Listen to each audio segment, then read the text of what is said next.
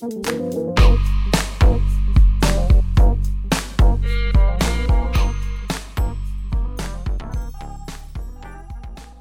chào các bạn, đây là podcast số 8 của Vũ. Trong podcast này, chúng ta sẽ cùng nhau tìm hiểu nhượng quyền thương hiệu là gì và những lưu ý cơ bản khi nhượng quyền thương hiệu.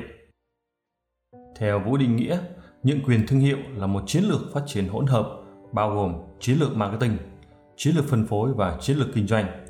Trong đó, tổ chức sở hữu thương hiệu, gọi tắt là bên nhượng quyền, cấp phép cho cá nhân hoặc doanh nghiệp, gọi tắt là bên nhận quyền, quyền kinh doanh dựa trên nền tảng là tài sản trí tuệ.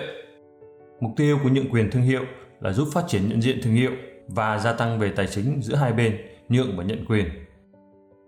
Theo Hiệp hội Nhượng quyền quốc tế IFA, ước tính có khoảng 120 ngành đang hoạt động trong lĩnh vực cấp phép nhượng quyền. Mô hình này được dự báo sẽ ngày càng phát triển.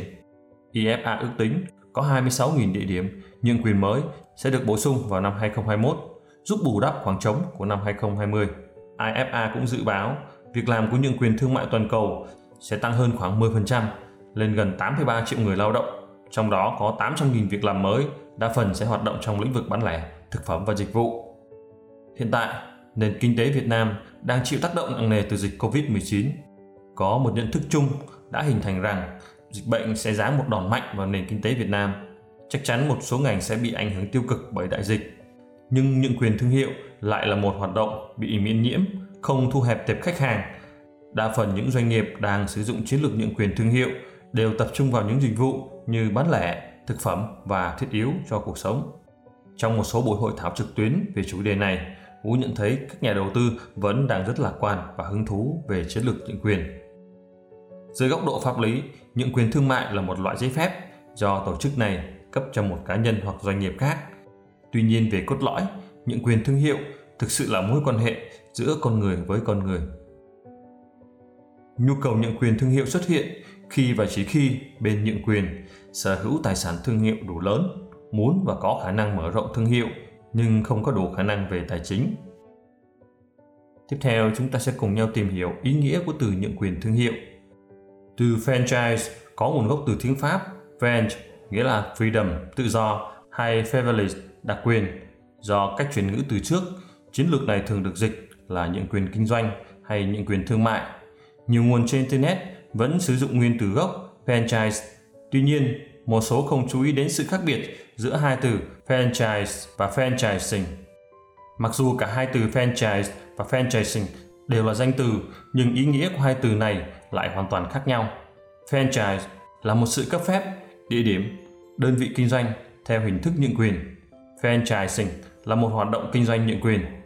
Trong podcast này, từ nhượng quyền thương hiệu xin phép được thay thế gọi chung cho hai từ franchise và franchising, bao gồm sự cấp phép và loại hình hoạt động kinh doanh nhượng quyền do thuật ngữ nhượng quyền thương hiệu phổ biến hơn. Chúng ta sẽ cùng nhau tìm hiểu những hình thức nhượng quyền thương hiệu. Theo thống kê, có 5 hình thức nhượng quyền thương hiệu phổ biến, bao gồm Thứ nhất, nhượng quyền công việc. Đây là hình thức nhượng quyền với vốn đầu tư thấp, bên nhận quyền thường là một cá nhân tại địa phương muốn bắt đầu công việc kinh doanh và điều hành doanh nghiệp của mình. Bên nhận quyền sẽ phải mua một số thiết bị, sản phẩm, phương tiện với mục tiêu đáp ứng và hoàn thành tốt công việc. Một số dịch vụ thuộc nhóm này bao gồm đại lý vé máy bay, đại lý du lịch, xe bán cà phê, dịch vụ sửa chữa máy lạnh, dịch vụ vệ sinh, sửa chữa và lắp đặt, bất động sản, vận chuyển, tổ chức sự kiện hoặc các khu vui chơi dành cho trẻ em. Hình thức thứ hai, nhượng quyền sản phẩm hoặc phân phối sản phẩm. Hình thức nhượng quyền này dựa trên nền tảng là sản phẩm, được tạo dựng dựa trên mối quan hệ giữa nhà sản xuất và đại lý phân phối. Tại hình thức này, bên nhận quyền phân phối các sản phẩm của bên nhận quyền. Bên nhận quyền cấp phép nhãn hiệu của mình nhưng không cung cấp toàn bộ, chỉ cung cấp một phần, hướng dẫn hệ thống kinh doanh, vận hành doanh nghiệp. Hình thức này sử dụng chủ yếu tại những ngành hàng có sản phẩm lớn, quy mô rộng như ô tô, phụ tùng sửa chữa, máy bán hàng tự động, máy vi tính, xe đạp, xe máy, các thiết bị gia dụng. Nhưng quyền sản phẩm tại ngành bán lẻ chiếm tỷ lệ cao nhất trong tổng doanh thu của doanh nghiệp nhượng quyền. Đôi khi bên nhượng quyền cấp giấy phép một giai đoạn của quá trình sản xuất cho bên nhận quyền, tương tự như trường hợp của thương hiệu sản xuất nước giải khát Coca-Cola hoặc là Pepsi. Hình thức thứ ba, nhượng quyền mô hình kinh doanh. Đây là hình thức nhượng quyền phổ biến tại Việt Nam trong thời gian vừa qua. Tại hình thức nhượng quyền mô hình kinh doanh, bên nhượng quyền mô hình kinh doanh được sử dụng thương hiệu của bên nhượng quyền. Điểm khác biệt và quan trọng của mô hình này là bên nhận quyền được đầu tư, hướng dẫn vận hành, hướng dẫn marketing, hướng dẫn bán hàng, sản phẩm hoặc dịch vụ. Tại hình thức này, bên nhận quyền đã thiết lập sẵn và sẽ cung cấp một kế hoạch và quy trình thực hiện chi tiết về mọi hoạt động, cung cấp việc đào tạo, chuyển giao và hỗ trợ liên tục với mục tiêu kiểm soát và duy trì chất lượng. Hình thức nhượng quyền mô hình kinh doanh là hình thức nhượng quyền phổ biến số 1 trong tất cả các hình thức nhượng quyền. Phổ biến nhất là các cửa hàng thức ăn nhanh, quán cà phê, quán trà sữa, cửa hàng bán lẻ, nhà hàng, phòng tập thể hình và nhiều lĩnh vực khác. Hình thức thứ tư, nhượng quyền đầu tư. Trong trường hợp dự án có quy mô lớn, đòi hỏi vốn đầu tư lớn như các dự án bất động sản, khu công nghiệp, nhà hàng, khách sạn lớn, các bên nhận quyền đầu tư sẽ tham gia góp vốn và đứng vào đội ngũ quản lý để vận hành công việc kinh doanh, tạo ra lợi tức từ khoản đầu tư ban đầu của mình, sau đó thu hồi vốn và gia tăng tỷ lệ lợi nhuận. Hình thức nhượng quyền thứ năm, nhượng quyền chuyển đổi. Hình thức này phù hợp với doanh nghiệp đã có một số lượng chi nhánh hoạt động hiệu quả. Theo kinh nghiệm của Vũ, tối thiểu thường là 6 và có một mục tiêu phát triển thương hiệu mạnh hơn, phủ rộng hơn. Tại những địa điểm bên nhượng quyền đã hoạt động ổn định và có nguồn doanh thu tốt, có thể chuyển đổi những địa điểm này cho bên nhận quyền, ví dụ như nhượng lại cửa hàng, cơ sở vật chất, con người cho bên nhận quyền.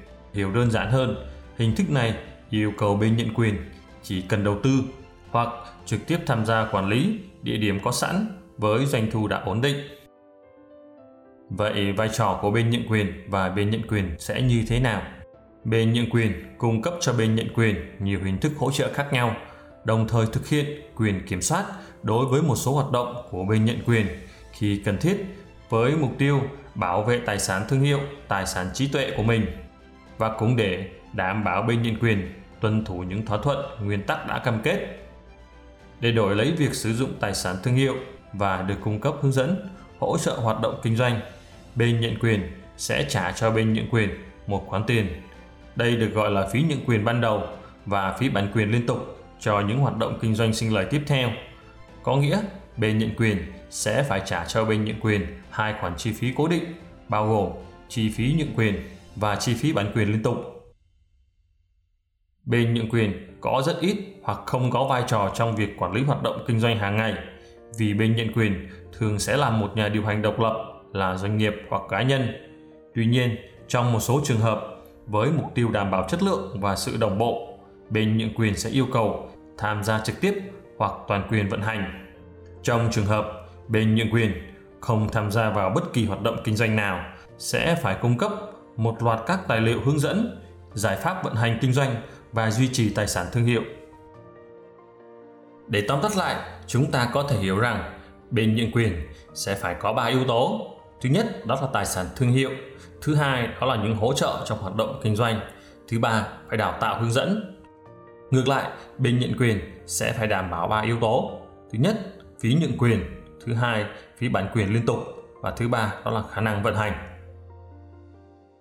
Chúng ta sẽ cùng nhau tìm hiểu ưu điểm của hình thức nhượng quyền thương hiệu. Theo Vũ, có 5 ưu điểm của nhượng quyền thương hiệu mà chúng ta cần phải biết. Ưu điểm thứ nhất đó là mở rộng nhận diện thương hiệu, giúp phủ rộng và tăng nhận diện nhanh chóng với việc liên tục xuất hiện các địa điểm có chứa nhận diện thương hiệu. Ưu điểm thứ hai, tạo được quỹ vốn lớn. Nhiều doanh nghiệp có tiềm năng, quy trình, con người và thương hiệu nhưng thiếu nguồn vốn để phát triển các địa điểm mới. Bên nhượng quyền sẽ cung cấp một khoản phí nhượng quyền cố định và phí bán quyền liên tục, giúp bên nhượng quyền có thể tạo được quỹ tiền mặt, giúp tự tin, mạnh mẽ trong công việc phát triển doanh nghiệp, thương hiệu. Ưu điểm thứ ba, phát triển đội ngũ giỏi. Việc mở rộng nhiều địa điểm yêu cầu doanh nghiệp nhượng quyền phải sở hữu đội ngũ có kỹ năng được đào tạo và có năng lực xuất sắc để theo kịp tốc độ phát triển. Điều này giúp loại bỏ những nhân viên không phù hợp, đồng thời những cá nhân xuất sắc sẽ có nhiều kinh nghiệm khi liên tục phát triển những địa điểm với quy mô, văn hóa lịch sử khác nhau. Ưu điểm thứ tư đó là sở hữu hệ thống, nhượng quyền thương hiệu, mở rộng địa điểm và nhân rộng hệ thống kinh doanh hệ thống phân phối và tính đồng bộ của mọi hoạt động. Những quyền thương hiệu dựa trên hoạt động kinh doanh đã được chứng minh thực tế thông qua các địa điểm những cá nhân nhượng quyền đang hoạt động hiệu quả. Ưu điểm thứ năm, tạo ra luồng doanh thu mới. Khi bắt đầu thực hiện những quyền thương hiệu, doanh nghiệp nhượng quyền đã tạo ra một luồng doanh thu từ phí nhượng quyền và phí bán quyền liên tục. Tiếp theo, chúng ta sẽ cùng nhau tìm hiểu các phương pháp nhượng quyền thương hiệu. Có 4 phương pháp nhượng quyền thương hiệu phổ biến. Phương pháp nhượng quyền đầu tiên đó là nhượng quyền toàn diện. Đây được gọi là phương pháp nhượng quyền chọn gói. Theo đó, các hạng mục thương hiệu bao gồm bộ nhận diện thương hiệu, công thức, công nghệ, sản phẩm, dịch vụ cùng hệ thống các quy trình và nhiều tài liệu khác sẽ được cung cấp đào tạo cho bên nhận quyền. Hai khoản phí bao gồm phí bản quyền liên tục và phí nhận quyền ban đầu sẽ được bên nhận quyền thanh toán cho bên nhận quyền với một hợp đồng có thời hạn thường là từ 5 tới 30 năm. Với phương pháp nhận quyền toàn diện, các khoản đầu tư về thiết kế, xây dựng, chi phí thiết bị, chi phí marketing, chi phí quảng cáo có thể sẽ được bên nhận quyền hỗ trợ thêm. Phương pháp thứ hai, nhượng quyền không toàn diện. Nhượng quyền không toàn diện được thực hiện chỉ trên một phạm vi nhất định mà bên nhượng quyền cấp phép, ví dụ như công thức sản phẩm, hình ảnh thương hiệu. Với phương pháp này, bên nhượng quyền thường sẽ không can thiệp nhiều vào khâu vận hành cũng như sản xuất với bên nhận quyền. Phương pháp thứ ba, nhượng quyền có tham gia quản lý. Với các loại hình kinh doanh chuỗi như F&B hay khách sạn thì phương pháp nhượng quyền có tham gia quản lý thường được áp dụng.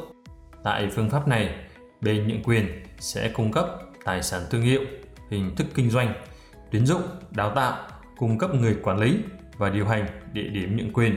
Phương pháp này giúp đảm bảo chất lượng, duy trì sự ổn định và đồng bộ của sản phẩm cùng dịch vụ cung cấp.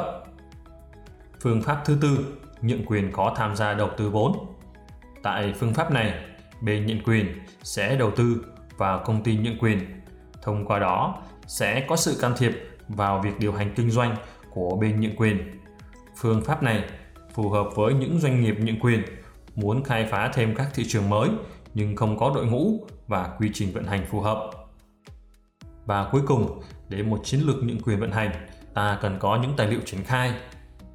Có hai nhóm tài liệu chính cần có trong hoạt động nhượng quyền thương hiệu, bao gồm thỏa thuận nhượng quyền và tài liệu hướng dẫn về nhận quyền thương hiệu. Trước tiên, chúng ta sẽ cùng nhau tìm hiểu về thỏa thuận nhượng quyền. Thỏa thuận nhượng quyền thương hiệu là một hợp đồng pháp lý ràng buộc giữa bên nhượng và bên nhận quyền. Hợp đồng này giải thích tất cả các quyền và nghĩa vụ cho hai bên, đảm bảo tính toàn vẹn của hệ thống nhượng quyền và thương hiệu.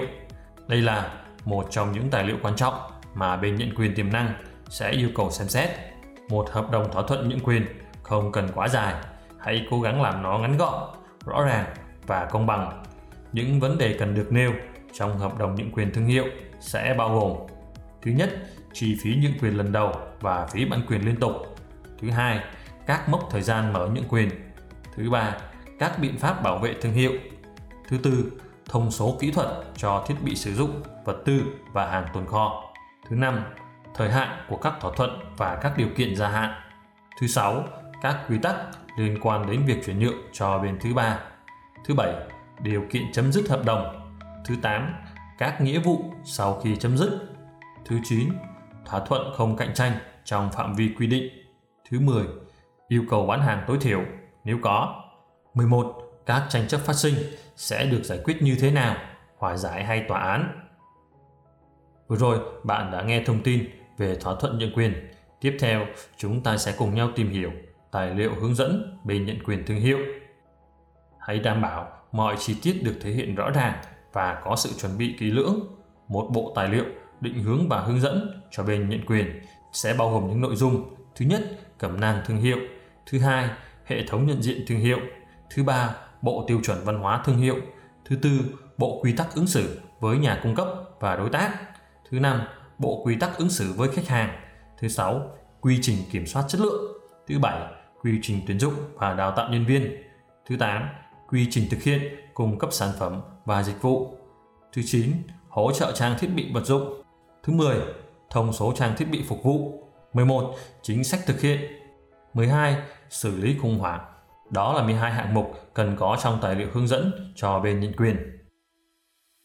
Nhượng quyền thương hiệu là một hoạt động hiệu quả giúp doanh nghiệp đạt được những mục tiêu lớn về doanh thu và xây dựng tài sản thương hiệu một cách bền vững.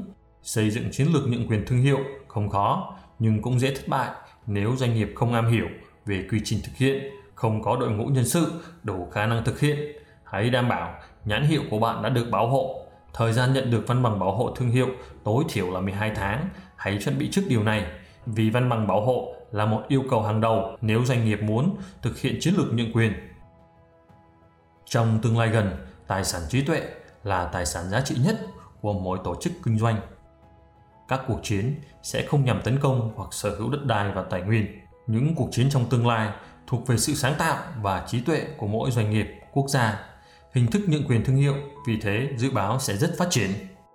Vừa rồi, bạn đã nghe xong podcast về những quyền thương hiệu của Vũ. Vũ hy vọng rằng podcast này sẽ là một hành trang vững chắc cho quá trình phát triển của bạn trong tương lai. Xin chúc bạn thành công. Xin cảm ơn.